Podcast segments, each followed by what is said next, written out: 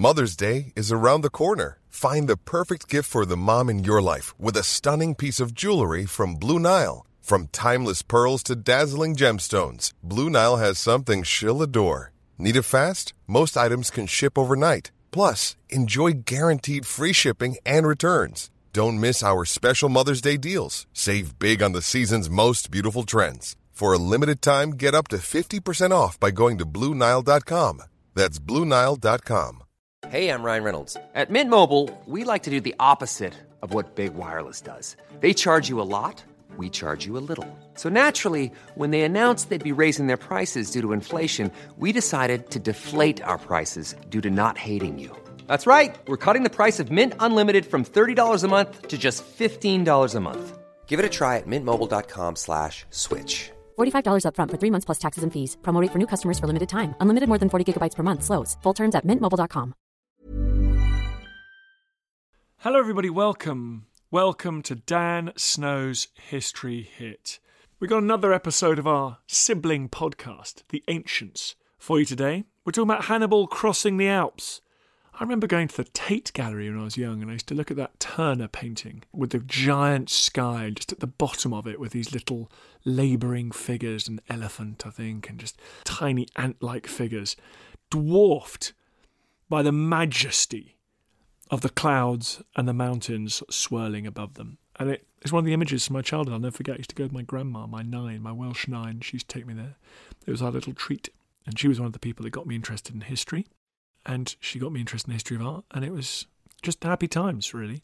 Now, my nain is not here anymore, but I do the best I can to keep her spirit alive, talking about history to my kids, talking about our family's past, and taking them to see beautiful paintings as well. Anyway, this episode of The Ancients with the brilliant Tristorian is Dr. Louis Rawlings. He's at Cardiff University, Carthage expert, Hannibal expert. Uh, this is one of the great epic stories, and it's a treat to have Tristan explore it on this podcast.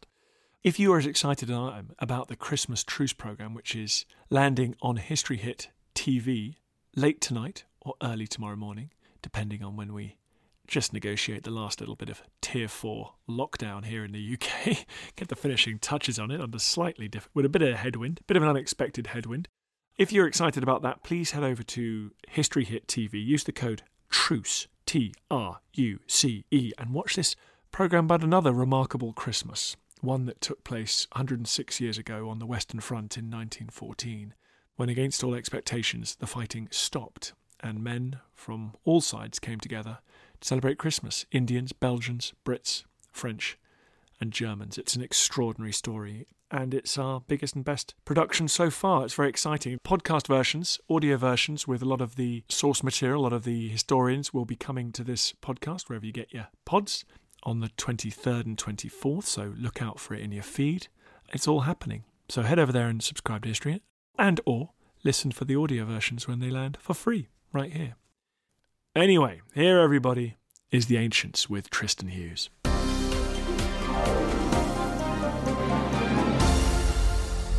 Louis, thank you so much for joining me today. Well, thank you for having me. It's a real pleasure to be here. Now, not at all. And Louis, we're talking about the Battle of the River Trebbia, and this is an extraordinary clash because we normally associate battles in the ancient Mediterranean with either the spring, the summer, or the autumn. But this is an extraordinary battle that occurs in the heart of winter. Oh, I know. And campaigning seasons in antiquity were all driven by access to food and it being relatively pleasant to march around so that you can actually go and find the enemy. But because of Hannibal's long march, he only manages to get into Italy by December the 21st. In fact, Polybius says around about the winter solstice. So we actually have a more or less exact date being given by one of our ancient sources. That's absolutely amazing for an ancient battle to actually have an exact date for it. I mean, I know everything is so much in antiquity is always debated, but before we go into the battle itself, let's get into the background and the context.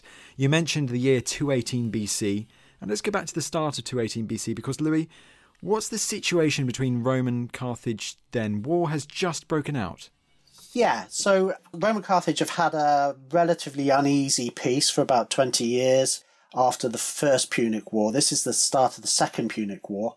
And in the interim, while Rome has been consolidating its position in Italy, Carthage has been expanding in Spain, where Hannibal's family have been campaigning. First, Hannibal's father, Hasdrubal, who was a great hero and leader of the First Punic War, has subdued a number of Spanish tribes. Then, on his death, his son in law, who is Hannibal's brother in law, takes over and expands from about 226 down to 222 and expands in Spain diplomatically as well as militarily. He's got this vast army that he builds up. He founds Cartagena, New Carthage, as the Romans called it. And in that context, Hannibal has been, and his other two brothers, Hasdrubal and Mago, have been growing up exposed to campaigning, exposed to the military life. And indeed, Hannibal has been acting as Hasdrubal his brother-in-law's right-hand man. So there's Hasdrubal, his brother, and Hasdrubal, his brother-in-law. And Hasdrubal, his brother-in-law, is the one who's assassinated in 222. So Hannibal's been gaining a lot of experience. He's been leading cavalry forces. And when Hasdrubal, his brother-in-law, dies, the army elects Hannibal to be the commander-in-chief in Spain. And this is ratified back in Carthage as well. So Hannibal hasn't been to Carthage since he was nine, according to some legends and he's now in his early mid 20s and he's taken control of the Carthaginian army and he started campaigning to the north of the Carthaginian conquest. And this has taken him to the city of Saguntum, which is south of the river Ebro, and he has besieged it.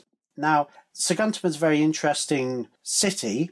It's pro Roman. It's reached out at some point in the past decade or so to the Romans and has either got some kind of formal treaty or at least put themselves on the Romans' watch list as friends and potential allies and thorns in the side of the Carthaginian expansion. The Romans had been mindful of the Carthaginian expansion in Spain and in 226 had actually negotiated a treaty with Hasdrubal, the brother in law, that meant that the Carthaginians had undertaken not to cross the river Ebro in arms. So the river Ebro is a major river to the northeast of southern coast of Spain. Essentially, it runs up parallel to the Pyrenees, more or less. So Hannibal, by attacking Saguntum, isn't violating that treaty, at least according to the tenets of geography, but is interfering with one of Rome's allies, which, according to the treaty that was negotiated at the end of the First Punic War, neither side was supposed to be attacking the other's allies as terms of the treaty. So the Romans might see this as a breach of the treaty, but Hannibal thinks that it's not because this is an ally that the Romans have gained either formally or informally after the treaty date. So Hannibal besieges this city. It takes him a long time to capture it, and in the interim, the Romans have sent a number of embassies both to him and to Carthage, trying to get him to desist from the siege. He sends them away angrily, and when push comes to shove, and Hannibal has actually captured the city, the Roman ambassadors in Carthage say, no, you've either got to hand over Hannibal, who has sacked this city, and all of his staff for punishment, or you have to accept that we are now at war. The ambassador famously says, I hold in the folds of my toga war and peace. Which do you choose? And according to a fantastic, evocative anecdote in Livy, the Carthaginian Senate stands up and shouts, We choose war! And then theatrically the senator shakes out his toga and so presumably war flops down onto the floor of the Carthaginian Senate and there it is. So the Carthaginians have been very active in Spain. The Romans have just kept an eye on Spain. They've had other problems. So at the start of 218, they have just come out of a war in Illyrium, so across the Adriatic, where they've been dealing with the people of Epirus and a certain Queen Teuta, and they've had their first Illyrian war, which they've fought successfully but they've also been involved for the past four or five years in conquering northern Italy. So the area more or less north of the Rubicon, the Po Plain, which is this huge plain, and northern Italy nowadays is very prosperous. It's got these great cities, Turin, Piacenza, Milan, all these great cities. All of these were sort of Gallic communities of some standing even back then. And the Romans have spent the last three or four years, in particular, defeating various Gallic tribes. And at the beginning of 218, even as Saguntum is falling, the Romans are sending out two colonies, one to Piacenza, to Placentia as the Romans called it, and the other one to Cremona. So they've just set up these two colonies. And essentially, those things are just being built at that very point. So that's the situation that the protagonists find themselves. The Carthaginian army, there's a very large Carthaginian army in Spain. The Carthaginians obviously hold a lot of northern Africa and a lot of the coast all the way along this sort of Algerian coast and also through Tunisia all the way down into uh, modern day Libya. And so the Carthaginians have probably a smaller army based in North Africa to keep security. They have a number of indigenous tribes that they have to rule over and also to deal with in various ways. They have allies with certain tribes of what would now be Moors, but were then Numidians, and they control sort of local Libyan population. So they have a smaller army there. And actually, at the very beginning of the war, Hannibal transfers some forces from Spain to Africa and some African forces to Spain to make it harder for revolts and desertions to occur. So once you've got Iberians serving as soldiers in Africa, they're not likely to run home to their home tribes. It's much more complicated for them, and vice versa for the Libyans. So he transfers and mixes some of the forces at the beginning. The Romans, they have military forces resources just coming back from Illyricum, but they've also have these veterans of the northern Italian wars as well, which are available to them. Now, Louis, you mentioned there how Hannibal he's got this sizable army in Spain at this time, and also how the Romans, shall we say, are still consolidating their control over the Po River Valley and what we now might say, well, what we will say is northern Italy. So Hannibal he sees this in Spain, and he's now at war with Rome. What's his plan? Right, so it depends a little bit on whether you think this is a plan that has been long in the brewing or one that is oh no, we're at war with Rome. We were hoping that they wouldn't interfere, but because we're south of the Ebro, but it looks like we're going to have to work out a strategy to attack them. The Carthage's best forces are with Hannibal in Spain. And so, in order to deal with the Romans, you can either fight them wherever they want to fight, and we know that the Roman initial strategy becomes one of sending one army to Spain and another army to Africa. And it's incredibly predictable because this is the way the Romans like to operate. They like to operate by fighting in the enemy's territory rather than their own. It's a very sensible thing to do.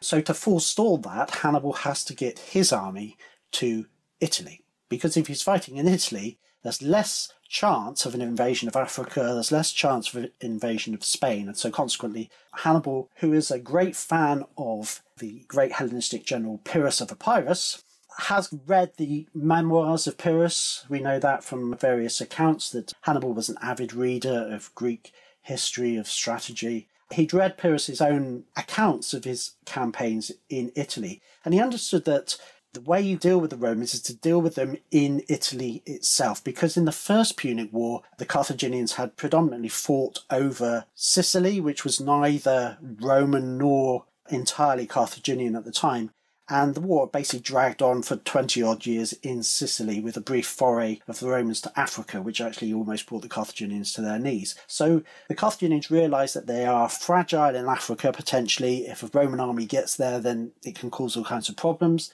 But also that fighting the Romans abroad doesn't bring victory. So the way you have to deal with them is to try and get to them in Italy, either capture Rome or perhaps more practically break up the Roman alliance system, which is something that Pyrrhus had actually started to manage to do. He prized away a number of recently conquered tribes in southern and central Italy when he'd campaigned in the 270s BC.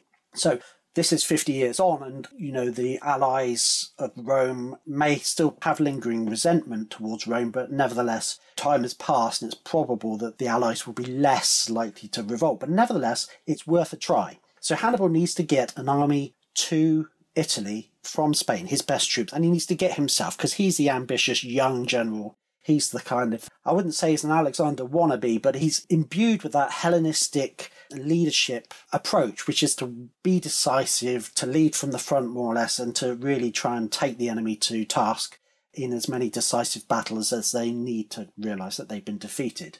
Alexander had conquered the Persian Empire in three great battles. Can Hannibal do the same? Is the question. So he's got to get his army to Spain. The Romans, however, had demonstrated that in the First Punic War, their fleet was something to be reckoned with. The Carthaginians were traditionally a very powerful naval force, probably the predominant navy in the Western Mediterranean, But the Romans had matched them and had taken as many casualties, if not more, at sea than the Carthaginians, so had the resources to match the Carthaginians at sea. And at the start of the war, probably had a larger fleet and a fleet that was probably in a better state as well. So sailing to Italy was problematic, not least because of the sheer numbers that Hannibal wanted to take, the need to actually acquire the ships to cross the whole of the Western Mediterranean and get past any kind of Roman war fleets that are put out would be very, very difficult and dangerous. So he decides to march his army across the Pyrenees, across southern France, across the Alps, and into northern Italy, where he may well uh, expect a rather good reception from the recently conquered and oppressed Gauls. Something you learn from Pyrrhus is that if you go somewhere the Romans had recently defeated, you are more likely to get support from those areas. So for Pyrrhus, it was the Samnites and the Lucanians and the Greeks in the south, which the Romans had only really overawed for about 20 years. Here, we've only got a gap of four or five years between the initial Roman victories and actually the Gallic defeat. So Hannibal is in contact with the Gauls and negotiating with them throughout his short reign as commander in chief. He's already put out feelers, he's gathered information about the march. It's possible that his father and his brother in law had already thought through this plan that the only way you could get the Romans was to march from Spain. That is obviously something that they considered and planned for collectively, but it's Hannibal who really puts out the feelers, is in contact with the Gauls in northern Italy, and in fact has a number of ambassadors from them who encourage him to come. And I'd say also that at the beginning of 218, with the planting of these colonies in northern Italy, the Gauls are really upset about that, particularly the tribes of the Boii and the Insubres, who are the major tribes in the north. And they're both encouraging Hannibal to come, but they also, the Boii in particular, decide to try and disrupt the foundation of these colonies. And so they start to wage war against the colonists, and the Romans have to raise forces and send forces to deal with them. And they, in fact, defeat the Gauls in a couple of engagements. So there were already sort of Gallic Roman hostilities happening in the spring and summer of 218.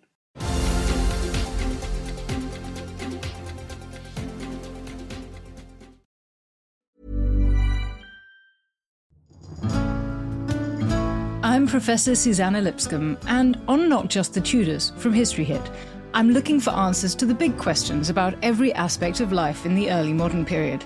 Like, how did the memory of Anne Boleyn continue to influence the court of her daughter, Elizabeth I? How were fairies brought to life on the Elizabethan stage? And how did the arrival of male only doctors threaten the lives of women? In other words, not just the Tudors, but most definitely also the Tudors twice a week, every week. Subscribe now and follow me on Not Just the Tudors from History Hit, wherever you get your podcasts.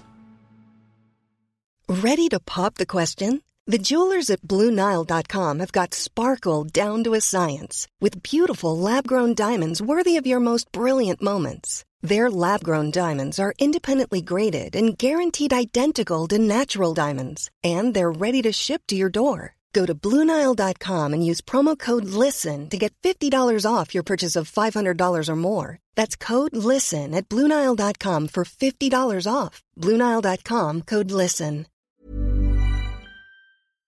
Looking for the perfect gift to celebrate the moms in your life?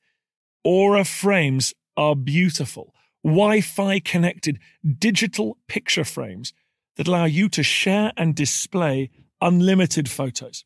It's super easy to upload and share photos via the Aura app. And if you're giving an Aura as a gift, you can even personalize the frame with preloaded photos and memories. And also remember, when using messaging apps, they shrink the photos. You cannot print those out. You cannot blow them up. This is high quality imagery going to one of the most important people in your life. The Aura app is super easy to set up, it takes about two minutes, and you're going to love it. There's free unlimited storage, add unlimited photos and videos, and invite as many people as you want to a frame.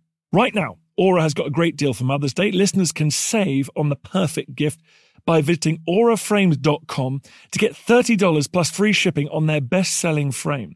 That's A U R A frames.com. Use code Dan Snow at checkout to save. Terms and conditions apply.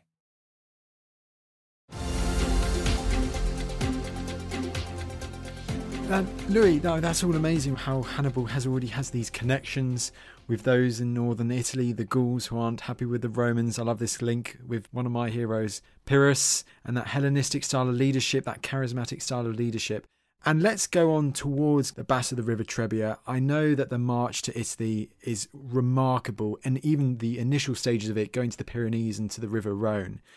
So Hannibal and his army, they've marched out of Spain, they've passed the Pyrenees, and they've managed to cross the River Rhone. What about the march through the Alps? When does this happen? And what happens during this one of the greatest adventures in ancient history? Yeah, and it is an incredible adventure. I mean, it's inspired people ever since British explorations in the 1940s and 50s who march elephants across the Alps to reproduce this. Those guys, they knew about elephants from British rule in India, so they were able to sort of simulate and check on how fast elephants could walk through the Alps, and they all demonstrated that it was entirely possible for this to happen.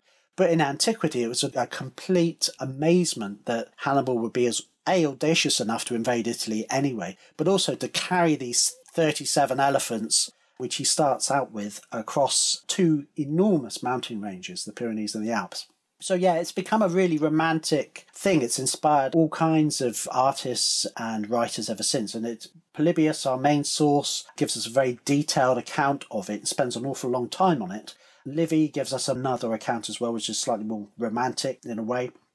Very interestingly, Polybius, who is writing about 60 years after the invasion, his own life overlapped with Hannibal's by about 18 years. So he was about 18 years old when Hannibal died in 182. Polybius actually was able to interview people who had crossed the Alps with Hannibal. He interviewed Massinissa, who didn't, but who was the king of the Numidians, who had actually served with Hannibal in Spain. And so other Numidians and other soldiers who had marched with Hannibal were still alive, and Polybius was able to talk to some of these people, or at least talk to their families, and get a really detailed understanding of the nature of the crossing, Hannibal's generalship, Hannibal's logistical planning, and that sort of thing as well. He'd also explored the Alps himself, so he knew this crossing. So when we're sort of looking at accounts, Polybius is probably the most reliable, and it's the one that archaeologists, people who are trying to explore which route Hannibal took across the Alps, they all basically look at Polybius first and see whether or not the routes can be reconciled with his account. And if they can't, then you turn to other sources and see what happens.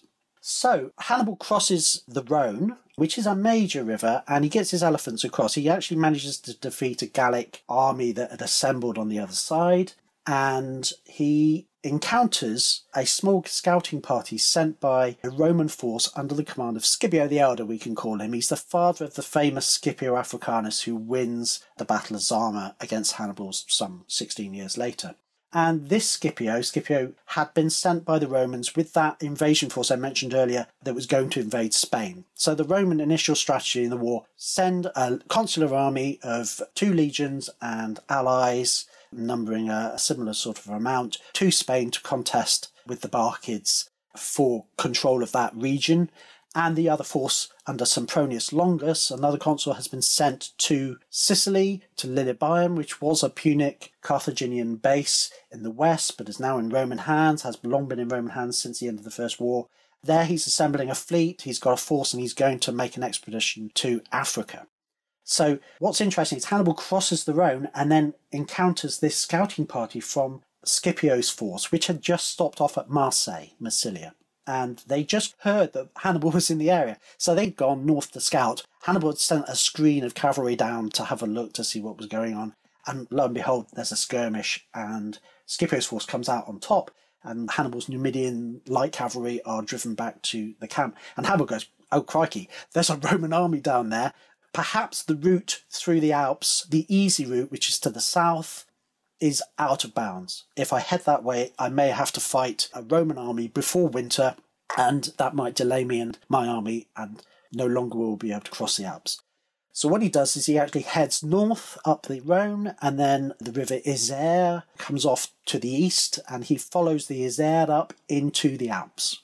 There are some debates about what his crossing was, which of the various passes to the north that he could have taken, and there are a number of scholars who disagree. But there has been some recent, really interesting archaeological and geological investigation by Bill Mahaney, who in 2015 to 2018 has looked at the most difficult pass, which is the uh, Col de la Traversette, and is actually the highest and most awkward pass. But Polybius says that Hannibal took the highest pass in the Alps, and Polybius, having travelled the Alps and having interviewed people, I think we should probably listen to him first. And what Bill Mahaney has discovered is that in the area just south of the highest part of the pass, there's a low plain just below the very highest precipitous part of the crossing. And there he's dug some cores of soil and taken samples of the soil and what he's found is that there is a disturbed layer, a layer that's been disturbed by some kind of geological event, possibly a rock slide, but actually, when they analysed it, what they found was a lot of fecal matter produced by large numbers of horses. Now, Hannibal's army had large numbers of horses. It's also been carbon dated, and the carbon dating puts it in the right era. Now, carbon dating is quite difficult to be very exact, so we can't say 218 exactly. What we can say is we are pretty certain that it's the first two centuries BC. We're reasonably certain that it may be 218 plus or minus 50 years. We're less certain that it could be plus or minus 25 years, and less certain that plus or minus 5 years, whatever. So the point is, we may have found either Hannibal's army or Hannibal's brother's army, which came over in 208, or a Gallic army that's crossed the Alps. And one of the things that Polybius says is that although Hannibal inspired people with wonder when crossing over the Alps with his army, actually, this was not a revolutionary thing. The Gauls and Gallic armies have been doing it for ages, is what he says. And in fact, they had in 225 crossed over a large force to invade Italy and join the Gallic tribes in the north which had actually precipitated the Roman counterattack, which led to the subjection of the north. So, only seven years earlier, a Gallic army had gone over some of these passes. A large Gallic army of 20,000 plus had done that. So, Hannibal is following routes that other forces had taken. He may well have taken the most difficult one, but even that is not necessarily impossible to cross for an army. However, it is getting towards the winter. Polybius says that the Pleiades were just setting, and the Pleiades set towards the end of November. So by the time Hannibal has actually got to the point where he's ascending, the snow has begun to fall and is starting to settle on the top of the Alps. So he's really late. The clock is ticking. He needs to get across before the passes are closed. He has a number of encounters with hostile Gallic tribes en route. The first encounter that had been settled was at the Rhone. He then allies with a local tribe and uh, gets supplies from them. But then he has to head north and head up the Isère and then up to whichever pass he chooses. And there he's opposed by various local groups who understandably don't want to see, well, 40,000 people perhaps eat their food and come through, so they oppose him at various passes, and he has very, very difficult and precipitous conflicts on at least two occasions where his army is really in danger because the enemy hold the high ground above the precipices or catch him at bottlenecks. And he has some very uncomfortable conflicts, which he's able to resolve mainly by using his light infantry, which he has an abundance of, who go up and storm into the mountain passes and remove the enemy. But he has considerable casualties. He particularly has casualties amongst his horses, who tend to panic when people roll boulders down on them, and his pack animals, and he loses lots of pack animals as well. And this intensifies the supply problems that he has getting across the Alps. So obviously he needs to stop wherever he can whenever there's a flat piece of ground so that his horses can eat and graze. So he's had a very difficult ascension and it, his whole traversing of the Alps may only have been about 14 or 15 days, but these are incredibly difficult days for him and even once he gets to the precipice and he's removed all the opposing tribes and he only has to deal with like sort of raiding parties from then on, going down from the top into Italy is actually really difficult because at that point the snow has fallen. Polybius, Livy both talk about how old snow had been compacted and new snow had fallen on top of it. And this meant that descending was incredibly difficult because although you could sort of walk on the nice crispy snow, below it was frozen ice or slushy stuff, which made it very treacherous. And as soon as you slipped up, you could tumble to your death or just go whizzing halfway down the mountain because Polybius says actually when they crouched down on their hands and knees, they just went down faster. And for the horses and for the elephants, this was incredibly difficult. Finally, as they're descending, they encounter a rock fall part of the path had been swept away, and then another fall had fallen on top of that to make it, for about 250 metres, completely impassable. And his army is stuck, and the snow is beginning to fall, so he needs to build a path. So his army is trapped on the side of a precipice essentially for a couple of days while his troops clear the ice, clear the debris. Some particularly big rocks apparently are unshiftable, they're huge. And so the story goes that Hannibal warms up some vinegar some sour wine and pours it over these rocks because they're frozen, they crack, and this helps them push them apart and get the army through. I would say that actually that's a fair story. I think ancient armies did actually move with sour wine because you could bathe your horses in sour wine and that would prevent scurvy, what is called hunger mange. So it's a kind of horse scurvy. You would bathe their coats in this and it would keep them in trim, really. So it's a, not implausible that he has sour wine with him. So it's a possible story. Eventually, he descends into the plains of the Po, and his army is completely exhausted, and he has to rest for a few days. And Polybius says a mark of his generalship not only was his planning across the Alps immaculate because he had established guides and possible routes and places where he might be fed and the sorts of supplies he needed, but also when he got to Italy, he had a care for his men and his animals because they the men were so starved and so careworn that they resembled wild beasts, and he spent several days restoring their health, their spirits, and their condition. So this is a general who looks after his men, and this means that his men will look after him in the future. So, one of the great things about Hannibal is what a great man manager he is, how careful he is to push his men as far as they possibly can, and then to ease off the gas as soon as he possibly can to get them back to fighting trim. And that's incredibly important for what comes next. I feel the hand of history upon our shoulders all this tradition of ours, our school history, our songs, this part of the history of our country, all were gone and finished and liquidated. One child, one teacher, one book, and one pen can change the world.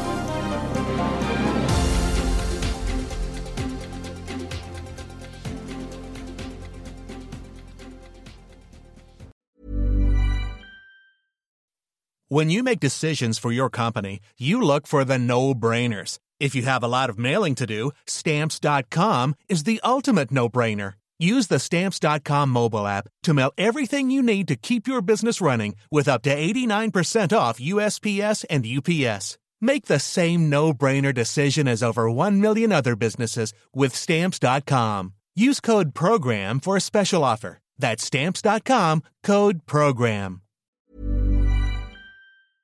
Thank you for listening to this episode of Dan Snow's History Hit.